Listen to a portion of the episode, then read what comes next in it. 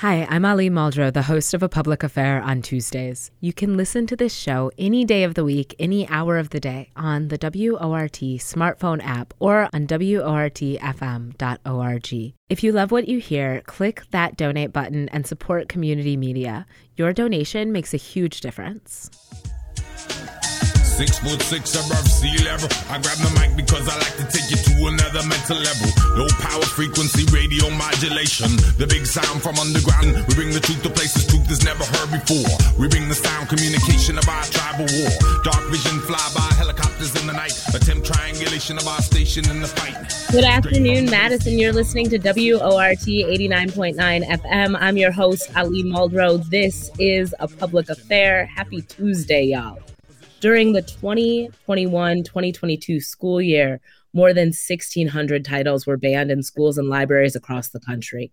According to a report by the group PEN America, the wave of bans represents a coordinated campaign to remove books with LGBTQ characters and storylines. They also target books involving characters of color. My guest today is the author of two young adult memoirs as a Black non binary writer. Their first book has been banned in nearly 30 school districts. My guest, George M. Johnson, author of All Boys Aren't Blue and We Are Not Broken. Welcome to the show, George. How are you today? I'm pretty well. Thanks for having me. Oh, thank you so much for joining us. I know you had like a, a, an intense travel day and honestly, you've been you've been kind of around the country. People are talking about this book um, because people love this book and because people hate this book. What does it feel like to have your work be both deeply appreciated um, and despised? Yeah, I mean it's it's been an interesting journey, um, especially because the book had been out for like almost 18 months before the first attempt at a ban even occurred back in 2021. Um, and the book, you know, won several awards, like teen readers chose it as their number one book back in 2021. And so you have like that whole side of people who have been helped and healed by the work. And then you have the other side, which is you know, they haven't even read the book. So it's like I can't even hold too much weight on it because it's not like they actually read the book. They just have an ideology of what things should and shouldn't be taught. Um, and so realistically, it's like I'm not fighting, I'm just fighting a radical ideology uh, that just wants to eliminate Black and queer storytelling, Black storytelling, uh, while also preserving the alternative history that has always been taught in America. Mm. I I thought about your your book a lot over the last few weeks in part because i got to interview you in green bay in person during a conference a couple weeks ago um, but also because you you write in a way that stays with people. Um, you you write about your childhood with an incredible amount of compassion for yourself um, and everyone around you at at that time. Um, and and you write about experiences that i think many of us uh, try not to think about, try not to to remember. Um, what what has it been like for you as you've talked about this book, as you've reflected on your own life and your own identity, to reconcile some of the moments in your life that were really painful and challenging, um, and and to do that regularly and publicly? Yeah, it's interesting, um, specifically because you know several of the people in my book are deceased, and uh, it didn't really like hit me until um, I was doing a, uh, doing an event at Kean University uh, last year. My mom was there, my dad came, my aunts came, my cousins came because I'm from New Jersey, and they asked me a question about my older brother who had passed away last year um, over the summer. And that was like the first time because when I first started to speak, I was speaking about him in the present and i had to stop myself and have to let the crowd know you know because they were asking a question about like how my relationship was with him and i had to let the crowd know that he had passed away. And so it's like that reminder that like you know this book doesn't the book still changes. Like as my life goes on and as i continue to talk about the book the people in this book aren't just characters that i made up they're real life people. And so the book continuously changes as my relationship with these people change as the these people's relationship with the physical world changes. Um, and so that was like one of those um, moments for me. So it's it's still I, I tell people like it's for the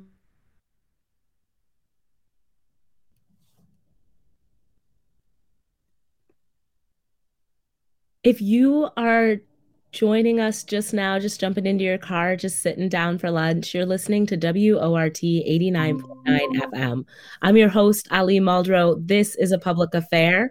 And today we are interviewing George M. Johnson, author of All Boys Aren't Blue, the second most banned book in the United States of America. It is banned in 29 school districts. Um, and we were just talking about, you know, what it's been like for you to, to relive trauma or to talk about your trauma as you discuss this book. And I think we could we could hear from you right up until about your last sentence. Okay. Um, so sorry about that. Um, yes, I struggle on this app for some reason. My computer does not get along with it. Um, so yeah, I think the book is like it. The book is constantly like changing because the relationships I have with people are changing, and people's relationships with the physical world are changing. And so for me, um, you know, I'm, it's pretty easy for me to talk about the book most times, but then when I have to start to reflect on the people who I've lost and that I'm losing still, uh, it can be a little bit tough uh, to to do. But um, I think overall, it's just been a cathartic process generally within this book, I think you do something that's really challenging, which is you talk about your family in ways that are very honest and very frank, um, but also with a deep level of, of admiration. At one point in the book, you say, My mother respected my agency by allowing me to choose what would work best for me. Um, when you think about how you were raised and how you know your your parents in embraced who you are uh, what what advice do you have for for parents who have a, a child who is gender nonconforming, who have a child who uh, may fit somewhere into the acronym LGBTQIA plus? Yeah, my advice is always going to be to just lean in, like lean into what your child is naturally gravitating towards, um, and and to protect the the greatness that you know your child is innately expressing. Um, I think so. You know, of course, like we know the world is not going to be kind to queer people because it's never been kind to queer people, but they shouldn't. That shouldn't also be happening inside their home. You know, mm-hmm. and so I think it's really, you know, it, and it's funny too because it's like it's just it's kind of simple. You just kind of got to lean in and you just kind of got to block out the noise of what society is telling you your child should be like um, and accept the fact that this is the child you have. And with that, you're they're going to be growing through identity. You're going to be doing the exact same thing with them because um, it's a journey together, right? And so it's like my parents, even to this day, are still on this journey with me, but we're taking it together because I'm figuring it out. So they figure it out as I figure it out. Um, and I think from being young, they just gave me the space to be figuring it out while they watched and supported. And now, you know, they're they're more well versed in it uh, because we we now know what it looks like and and how to uh, properly care for it. How did your parents know to respect your autonomy? How did your parents, you know, I think we think of folks who you know grew up a generation before us particularly in the black community as being less accepting of lgbtq folks but particularly of the trans community the non-binary community the gender non-conforming community. Um, I I think that that stereotype has been inaccurate for a long time, but I am I am curious as this book confronts both what it means to you to be black and what it means to you to be an openly queer person. Um, you know, how how did your parents what what rooted them in their ability to accept you for who you are? Yeah, I mean it's it's interesting. Like I said, I grew up with a transgender cousin, and that just happened to be my mom's godchild, Hope. And so I think that because they had already seen it before, uh, specifically my mom and my grandmother, like they had already experienced it within our family before, like what queerness looked like. And so I think it was easy for them to kind of spot it in me that I was just a lot more effeminate and a lot more, um, you know, sassy and just different. Like I just I just liked different things than like my my cousins and my brothers and you know they could tell that from very very early on I was a little bit more I don't want to say soft spoken, but like I was much more of a loner to myself. I like I did used to like to like really like just read and I would write and I would just do like odd things and I like to wear cowboy boots and I like to dress differently. Like I just had a different spirit about me that just didn't match, you know, the, the other kids in the family. So I think it was just kind of easy for them to recognize it, but then also give me the space to be myself, like to be an individual. Um, because they were allowing everybody else to be individuals. And I think that's really what it boiled down to for my mom and my grandmother is like, why shun, they call me Matthew, is like, why stop Matt from doing what Matt wants to do when we don't stop the rest of them from doing what they want to do? Mm-hmm. And um, I think it was like not just about me having agency, it was just about the fact that you know, my grandmother just always liked to operate from fairness. And my mom just, it, you know, it's like, it's not about what's right or wrong, it's about what's fair. And if we're going to allow them to do these things and this is what Matt wants to do, then we have to be fair and allowing Matt to to have the space to just be Matt. I love that you brought up the fact that you like had this different sense of of fashion, um, because the the cowboy boots story is one of my favorite favorite parts of this book. It's you know this book fluctuates like childhood between like things that are incredibly serious and incredibly painful um, and into realms that are you know so important to you as a kid, but are also like silly and playful, and um, the meaning that we kind of project onto things that allow for us to be ourselves as a kid um, comes through so clearly in, in the story you tell about your grandmother taking you and all of the cousins to, to Disneyland um, and, you know, taking you all out in the same outfit and everybody got the same cool tennis shoes except for you. You wanted uh, these cowboy boots. And, yes. and that story made it so easy to fall so deeply in love with with your family and the ways in which your family let you be who you are and and stuck up for you um as as a person who had the right to to be who you are.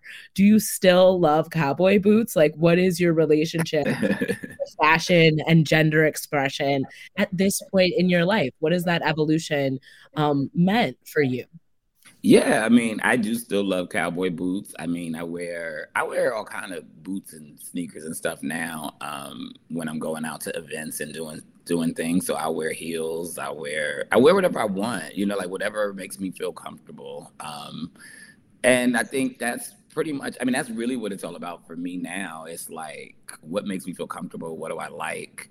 Um, you know, because society's gonna have one idea of what I can and can't wear, and then I have my own ideas of what I want to wear. And so, you know, I think even being a, a, kid who wore those cowboy boots, knowing I would probably get joked or clowned about it, I think it helped me build up the confidence I need to now walk out as who I fully am and not really give a crap about what people think or feel when I'm wearing makeup and when I'm wearing non-binary or gender non-conforming um, outfits uh, or dresses or you know outfits with trains on them and i, I just I, I, just fully get to be myself but i think it all started with pushing through as that that young little boy that just wanted to be uh, himself um, whether that was the cowboy boots, whether it was double dutching. Like I, I just wanted to be myself and do the things that made me happy. And so now as an adult, I think I was I've been able to get to that place because of where it all started. And I started from there. And it's just my fashion sense, I guess, is just an evolution of this little boy who always wanted to to be this or have this. Mm, thank you so much for speaking to that. If you're just joining us, you're listening to WORT 89.9 FM. I'm your host, Ali Muldrow. This is a public affair, and today we are talking to George M. Johnson, the author of the second most banned book in the United States of America, All Boys Aren't Blue. Um, you talked a little bit about you know what it what it means to embrace your joy and your happiness even when that means risking your safety uh, in terms of you know what what it means to walk out into the world as a, a person who identifies as black and non-binary and as a person who is is often interpreted as a black man in the United States of America. Um, what what does it feel like to you for you to choose your your happiness over your safety and what would it look like to live in a world where you didn't have to choose between happiness and safety. Yeah, I mean, for me, you know, it is the conscious decision and the choice that I make to know that, like, just my physical being and me being myself is causes such fear in others that it puts my safety at risk. But I still choose to to do that because to be black in America is to always be unsafe, in my opinion. So it's like, why should I conform myself thinking that it's going to create some um, extra layer of safety when you know you you can't you know you can't even be a black boy and ring the wrong doorbell anymore right like mm-hmm. you know mm-hmm. you you you can't be a black boy and play with toy guns in the park and you can't be a black boy you you just can't right? Like it's almost like you just can't even be a black boy like you know um and so then for me you know it, it becomes like well if i'm already going to be demonized and attacked for just my existence and i might as well live it the way i want to live it. Um and i think that's what the choice has become for me and i think what you would see though, if you know, if you didn't have to choose one over the other, uh, like have to choose your happiness over safety, you'd see a lot more visibly queer people. Um, I still think that there is a huge amount of people who are queer but will never identify as that or never identify as such even if they are within community even if they are extremely discreet about it i think part of that discretion is built in the fact that they have a fear over their safety um, mm-hmm. and a mm-hmm. fear over repercussions and how they would be treated. And so I think if you were removed that, you would you would realize that this country has a lot more queer people in it than identify on a census. Um, and I think we're already seeing it with Gen Z. Like uh, people people's natural assumption is that oh, because y'all, people like myself and others, are more queer, it's turning our kids queer. And we're like, that's not what's happening. What's actually happening is your kids are already queer. They are now just starting to feel safer to identify as such. And as they see us be more visible, it in turn, you will start to see more of them feel safer. And so that number is going to keep going up as rapidly as it is. I think Gen Z's at almost like 20% identifying as LGBTQ. It's like, yeah, but we could tell you that back in the day, if you look at the Harlem Renaissance, black folks were probably 20% LGBTQ back then. Like, you know, it, it, just wasn't safe to identify as such. So it made it look like um, a number that was different. But realistically, I think if if people could just be happy and not have to worry about their safety, you would see that number continue to grow. And I think that's why you're seeing it continue to grow, is because um, the, kids have to worry about being killed in school. So their identity is probably now not even like the biggest concerns of theirs, right? It's like when my safety, my actual safety is being challenged through gun violence, I might as well be my damn self. And that's what you're witnessing. So now more of them are choosing to be themselves because they're like, oh, this used to be the threat. My identity used to be the threat. But now it doesn't even matter what my identity is. Like if they want to come up in here because y'all don't want to do anything to protect us, then what are we supposed to do? So I might as well be myself. And I think that's what we're witnessing is, you know, that that rise in the number um, because they are choosing their happiness because because their safety is already out the window. They mm. don't feel safe. So if you don't feel safe, you might as well at the bare minimum be yourself while not feeling safe. Oh, I think that that is both like a, a profoundly insightful thing to say and also a, a devastating thing to acknowledge in terms yeah. of what it feels like to be a young person right now and what it's felt like to be a young queer person throughout history. And still, the attacks against LGBTQ youth are intensifying. Um, are are becoming you know part part of normal legislative conversations across the country. Um, as as your book is is being banned and as you talk about Gen Z, it's it's important to acknowledge that you wrote this book for young people. Why mm-hmm. did you think that that young people needed a book like this? Needed a, a book about you know you reflecting on on your identity as a young person, um, and and and what that has meant to you throughout your life.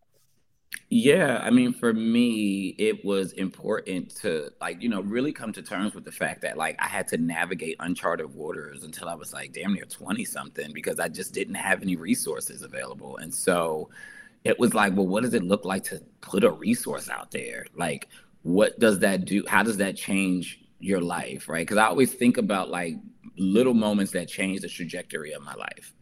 Um, that to some people, you know, it was a little thing that was done, but to me, it ended up becoming the catalyst for so much more. And so I always think about when um, my friend Darnell Moore, uh, he used to be my editor, but like when he first got me my freelance job at the Grio, this was many years ago, and I was just a baby journalist just trying to figure out how to get in. And then that job led to a bunch of other jobs, right? But it was just that one person making one connecting email that changed the trajectory of my writing career. And had that not happened, I don't know if, if All Boys Aren't Blue ever comes out, right? Um, and so I think about the book from that way that if a teen picks this up, it could literally change the trajectory of how they start to navigate that from that day forward after reading it. And I think that's important that we put materials and resources and, and opportunities and visibility and representation in the hands of people who are looking for something to acknowledge their existence. Uh, because once you feel like your existence is acknowledged, you can you navigate the world differently. You see the world through a different lens. You realize that the lens that you know you were born with, if you were queer, isn't invalid, that it is valid, and that many other people before you have also been born to look at this world with that same lens. Um, and so I think that's how I view it and how I view um, why it was necessary to put the book in the hands of teens. And I think watching how the teens are rallying, which I always feel bad about that because I was like, I always feel like teens should just be able to go to school. They shouldn't have to take on the fights of the country. But to watch how they are mobilizing every single day at this point, um, it it lets us know that the work that we are doing, the books we are writing, are giving them it's activating them right? And i think that's a part of the direct correlation of like book bans. Why are, why are they so afraid of these books in particular in book ban because it activates them. Look at how activated they've become mm. right? And i think that's really part of that fear is they now have resources to show and them how to do it um, and now they're, you know, knowing that they're becoming the largest voting bloc in the country, they know that they can mobilize to change everything. And that's why they're trying to block the education to them. Um, but it's having an adverse effect, in my opinion, because they are unwilling to uh, accept it. And so, um, yeah. Do you think that people who try to ban books realize and understand that by banning your book, they've made it more popular. Um, they've made it more interesting. They've made more people uh, in, intrigued by what is so offensive um, that it can't it can't be read at school. Yeah, it's it's. I, I mean, I've tried to wrap my mind around it several in many different ways to just see like, well, because it's like and I mean, like even today, I saw two books got removed from a library in like Cumberland County. I think my book was one of the 84 on the list to be reviewed or whatever. But it was funny though because the librarian was like, "Okay, but this one book that's on here, I think it was uh, it's Push by Sapphire," mm-hmm. and mm-hmm. she was like, "Okay, the book's been in the library since '96, and I think she said the book was checked out seven times in like 25 years. Like, so you know, she's just like." But now the teens know about the book when they probably didn't know about this book. So it's it is it's it's mind boggling because it's like a lot of these teens didn't know All Boys Aren't Blue was available for them, and now they do. And so now I get messages every day about it from teens because they're now doing their own book clubs about it, and it's helping them bridge the gap with their queer friends and you know it's helping parents understand their queer children but they didn't even know this book existed for them to help them with that. So um, i'm not sure what their end goal is. I, I, I guess what is this saying? Like um, losing the battle but winning the war. It's like they may be winning the battle like by getting it taken out of a classroom but like are they really winning the culture war? Like are they winning this war though right? And i think even watching what happened today, like DeSantis trying to fight Disney, and you finally have Republicans like, like you lost. Like it's like, oh, you're gonna put a prison next to Disney World. Like, think like what are you thinking about? Like you lost. Disney outsmarted you, thinking you was doing something, and you lost. And it's like, but I'm gonna win this battle. And it's like, yeah, but ultimately we're losing the war. Like so Disney supported LGBT people, and now all of a sudden, you know, any company that supports an LGBT person is like public enemy number one. And it's like, do they not realize? It, it, again, it's like a huge part of your voting bloc are LGBT people, even Republicans. Like, it's just a very weird thing for me to process. Like, I honestly do not know what their intentions are with trying to ban these books because it's like the books are still available.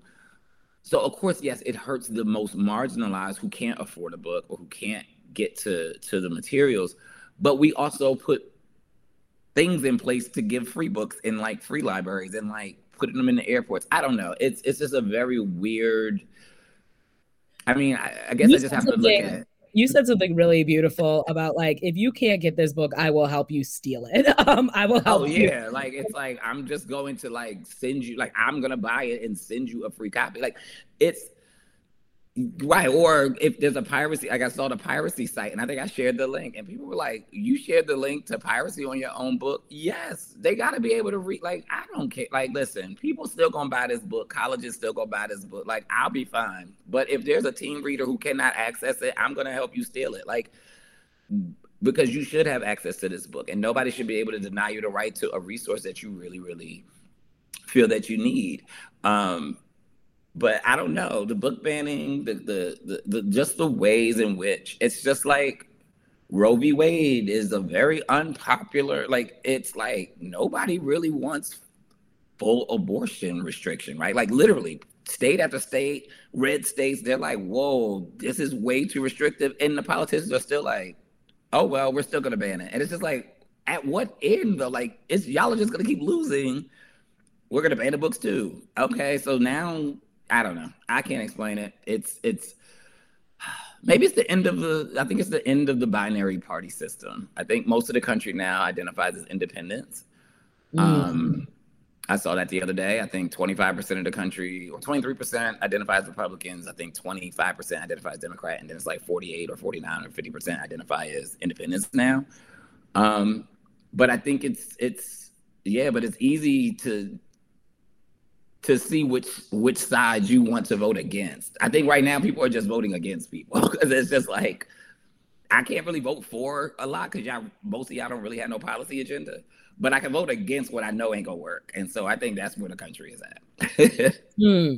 I I think when you get to the point of like banning books, it it it's a turning point in our our relationship to you know to intellectual freedom, to the ability to pursue knowledge and information um, as as an autonomous person. I I greatly appreciate the the way you kind of talk about the the politics of this current moment and also you know I, i've thought a lot about what the politics of your your book are because your book is not inherently political. You're talking about your childhood. Um, and as you know and as a black queer person your your childhood becomes politicized. Um, but ultimately you talk about things like your family you talk about things like double dutch you talk about your your gender expression your curiosity your friendships. Um, this this is a book that is you know loving and beautifully written. And that's one of the things i think people miss when you talk about what makes the book controversial is i recently saw you compared to other authors who have been banned and you were compared you know to james baldwin and richard wright which i thought was you know a very like very real comparison. Um, it was a real comparison to, to say you're similar to James Baldwin and and Richard Wright, um, because those folks are are known for for the artistry in which they they craft a sentence, the artistry in which they tell a story, um, and you tell this story so beautifully. But Richard Wright and James Baldwin were banned for talking for the way they talked about white people. Um, and your book does have some real clear stances on on white America, on on the way we talk about history.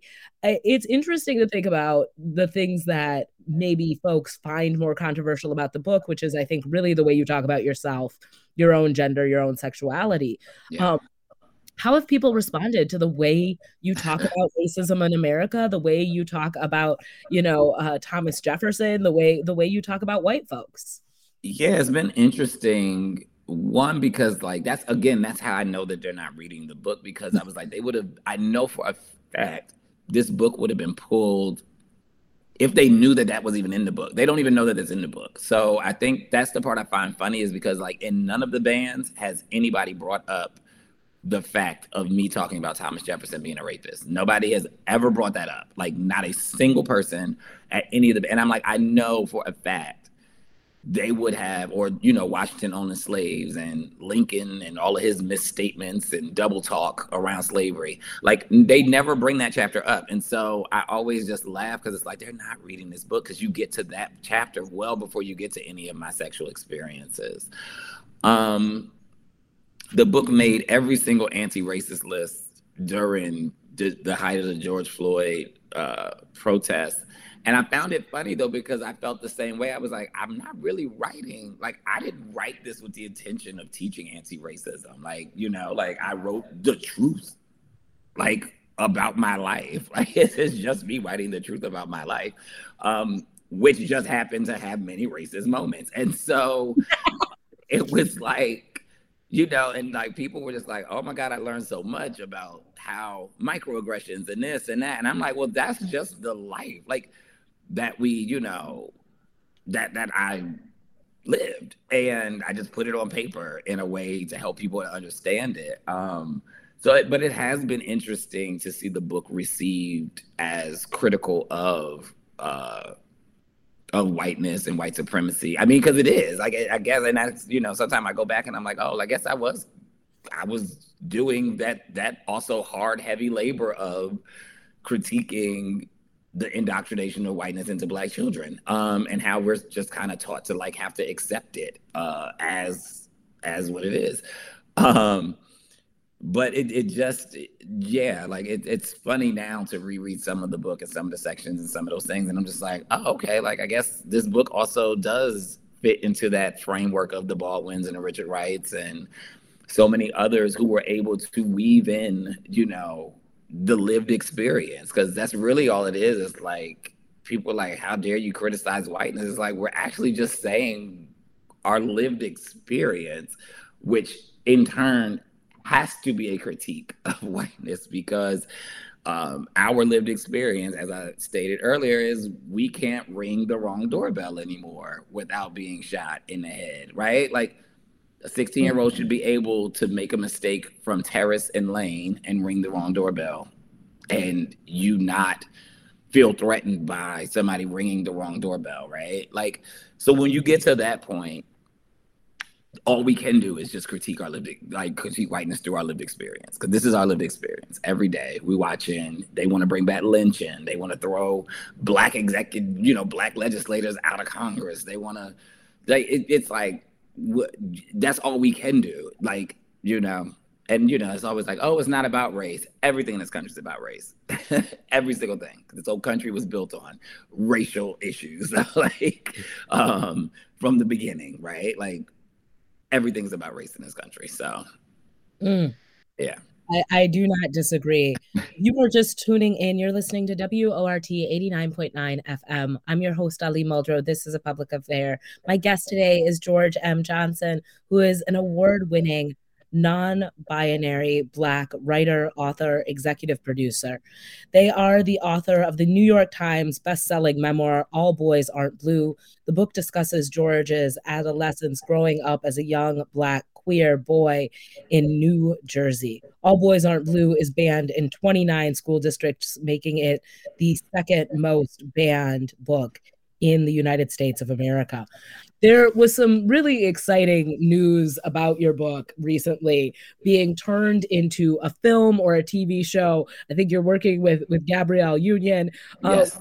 What has it been like to as one group of people says we we got to make sure that nobody ever sees this book to have other people say we're going to make sure that everybody reads this book that everybody knows about this story um, and we will bring it to the big screen the small screen um, the libraries where wherever we can um, because the story is important. What is it what does it feel like to kind of straddle those two you know extreme reactions to to your work?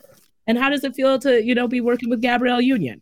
Yeah it's been interesting i mean i think that adds the other layer to it too right? It's like okay but we watch tv shows that are made for or feature teen characters that i mean euphoria y'all. Like i mean them teens was doing everything right? And it's like but nobody wants to ban euphoria. Like i don't get it. It's like there's there like you ban books like they can't just go on the internet and watch the same subject matter like watch it like right? Like pull it up on their phone like can just watch the same subject matter in a different media format right? Um so for me it's been great to start to enter into television and film and start to do tv and film projects and be able to uh, talk about blackness and queerness and um, kind of expand the canon in that way. I think about you know the fact that so many authors you know have adaptations of their books. And so i think that's I mean, and that book, like book to television, is like a really strong market again. Um, for a while, it, it wasn't as strong, but now you're starting to see a lot of young adult, you know, adaptations in the works, and that's kind of like cool to be a part of, like that trend that's growing again, uh, where we're able to adapt the stories in a different medium for other people. Um, working with Gab has been great, you know, primarily because she also has the lived experience of this, like raising a transgender daughter. And that's real, right? Like, and I remember like when we first started talking, this was years ago, and like I just happened to see um, how her and D Wade were raising Zaya. And so I wrote an article for Afropunk just about comparing like my parents to to them as parents and like why it's so necessary for black families to show this. And i basically said you know on a micro level i was from, a small city called plainfield and my parents were doing the same thing that they're doing and they had to do it in front of the world. Um, and, and from that article our relationship started. They both read it and you know it's been great you know ever since then. And you know to be able to work with somebody on this type of project um, it's a blessing because you're not like how fortunate am I to to be able to work with someone who's been in this industry for so long, but who actually has the lived experience to understand why this book needs to be something greater or something more. Um, so it doesn't get any better than that. And uh, she's just a really amazing person, and uh, yeah, she's just a really really amazing person one of the things that I love about your book is your book, in in a similar vein to the the film Moonlight, is a story that hasn't been been told. Um, we we don't uh, humanize queer people enough to acknowledge that queer people were once queer children. Um, mm-hmm. and so I, I, thought about this book a lot as an educator, as somebody who is on on the school board in Madison, Wisconsin. Um, and I thought about what it looks like to teach this book in in a classroom. And and this book has, you know, so, some pretty serious language in it. It has some very, you know, real moments in which you you recon- reconcile your own um, assault as a child. Um, you know, and and I guess I, I want to ask, what do you hope that if a teacher brings this into the classroom, how do you hope that they teach about this book? How do you hope how do you hope that they share this book with their students? Yeah, you know, for me, I think the best way to teach about this type of book is that it's about inviting the students into a world that they've never seen or that they don't know exist. And it's about taking them outside of the bubble of what they thought everyone's lived experience was to realize that other people are going through other things that you have no idea about. Um, I say that because a lot of my classmates from high school have read the book and have reached out. And the first, some of them apologized, um, which I didn't request that. You know, it wasn't like I was looking for an apology, but some of them were just like, they were like, you were always so funny and so witty. They were like, we just had no idea that like y'all were going through this as black students. Like it just seemed like everyone was cool and everything was working itself out and we had our differences, but they weren't that, you know, different. And I was like, no, it was very different and it was very difficult for us. Um, a lot of times because y'all y'all y'all y'all get to walk with so much privilege and you don't even have to think about the things we have to think about. We have to think about police stopping us. We have to think about even interacting with white students incorrectly gets us expelled and you're seen as the victim even if we're the ones being victimized. Um, and we had to deal with that as teens. Like that was something we had to process um, back then. So um, yeah it, it's it has truly just been a journey um, with this book. And seeing uh, like you said like processing so many different things from the past and putting it out there to the world um, in such a way and having to reconcile like because i you know i'm you know we're taught to punish people. Like we're taught justice comes through punishing. And i didn't want to punish any like i didn't feel like that wasn't i didn't have vengeance on my heart. I didn't have i just wanted people to understand what it what this life was like. And I can only hope that teachers are helping walk students through it. Um, because I think I talk about so many different things that it has a universal appeal. And I hope that the book and that when teachers are teaching it, that they're asking questions or allowing the students to ask questions because I want the students to be able to open up about some of the things that they potentially may be dealing with that I'm talking about in the book. Um, I think that's the ultimate goal for me is I wanted to connect with the readers and to let the students know that they're not the first to go through some of these experiences. And I think for teachers, this becomes the gateway, like that breaks that that fourth wall, you know, where it's not just about reading a book, it's not just about doing math, it's not just about doing science. And I think that's the the difference when you start to talk about teaching the reading of books is because now it starts to get into the heart work and starts to get into the spirit work. And i think a lot of teachers you know they're taught they're trained to teach linear mm. um, devoid of emotion. Um, but we're all humans so we walk in the classroom every day full of emotions. And i think when you then have a text like this it opens up that space for you to do that work that is outside of linear teaching.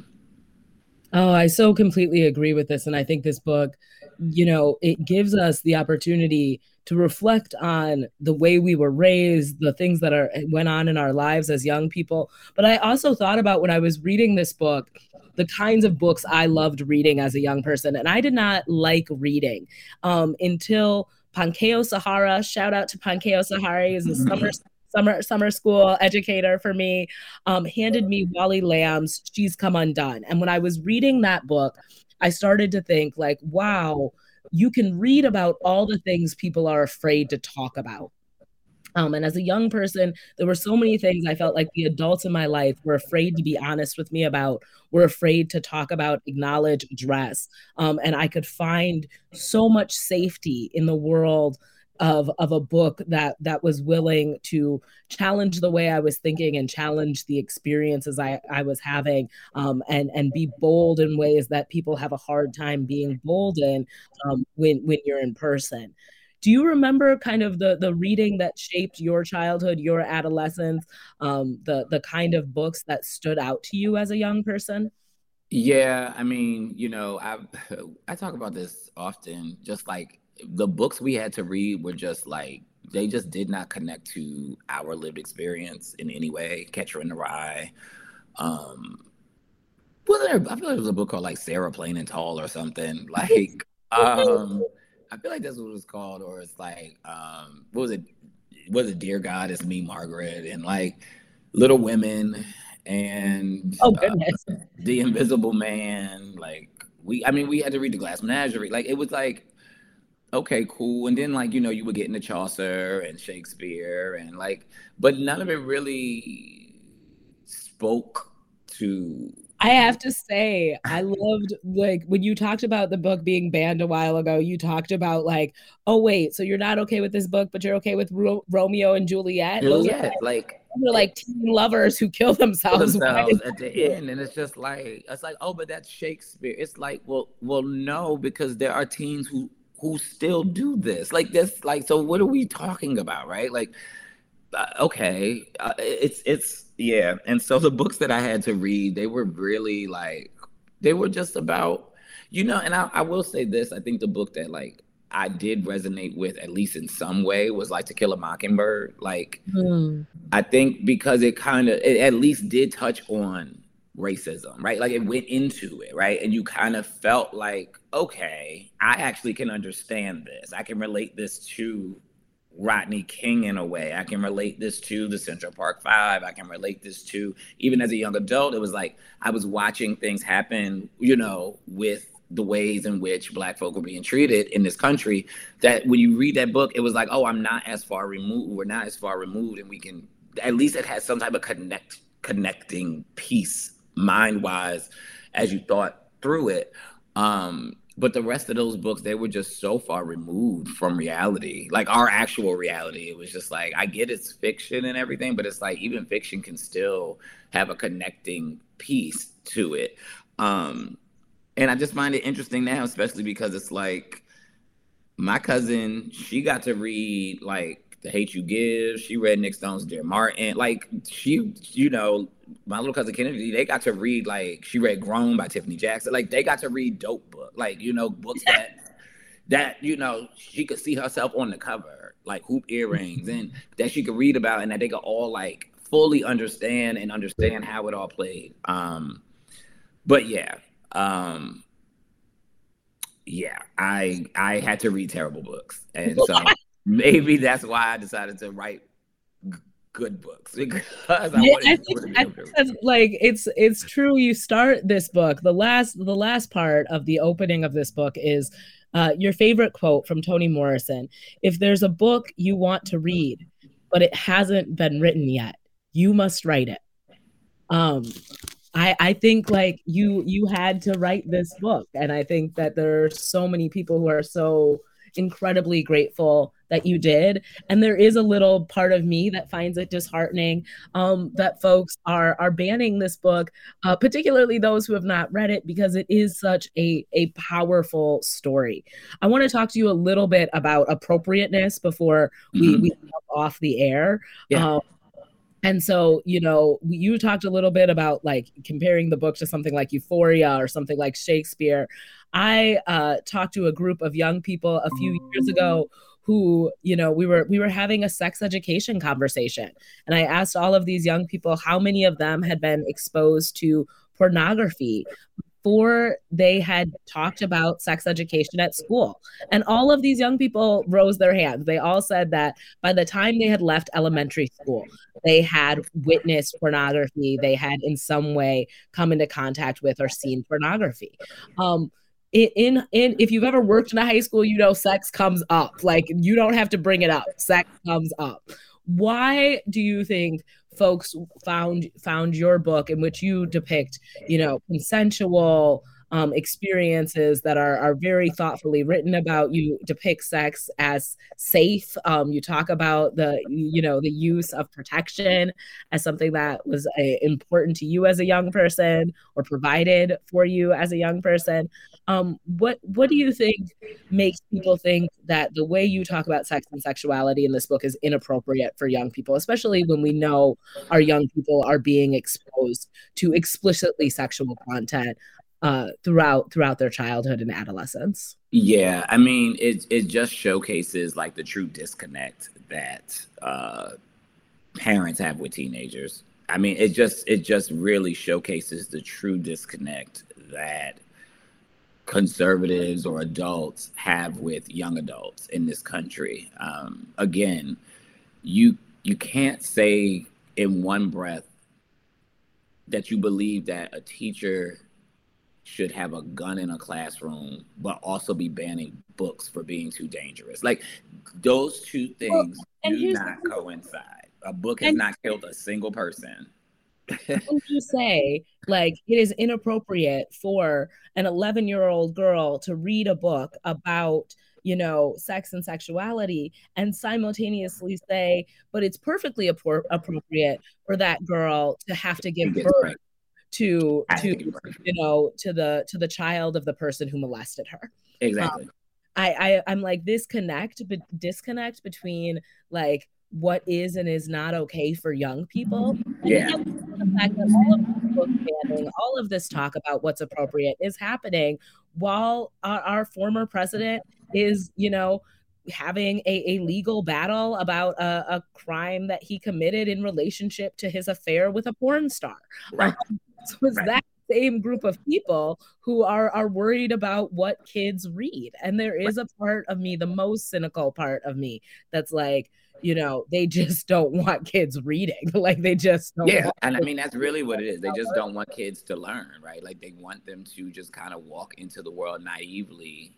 Um, and that that has to be what it is, right? Because um, there's no difference. And I had to explain this to somebody the other day, and they once I said it, they were like, "Oh, I guess I not didn't think about it like that." I'm like, "So what's the difference between a 17 year old at high school and a 17 year old in college?"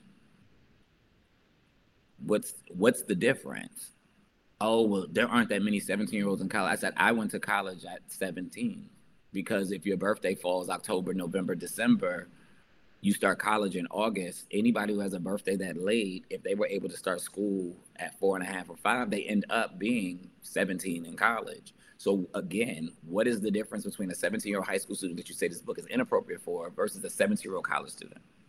Right. And we live in a country where we where we try 17 year olds as adults, where we sentence 17 year olds to life in prison.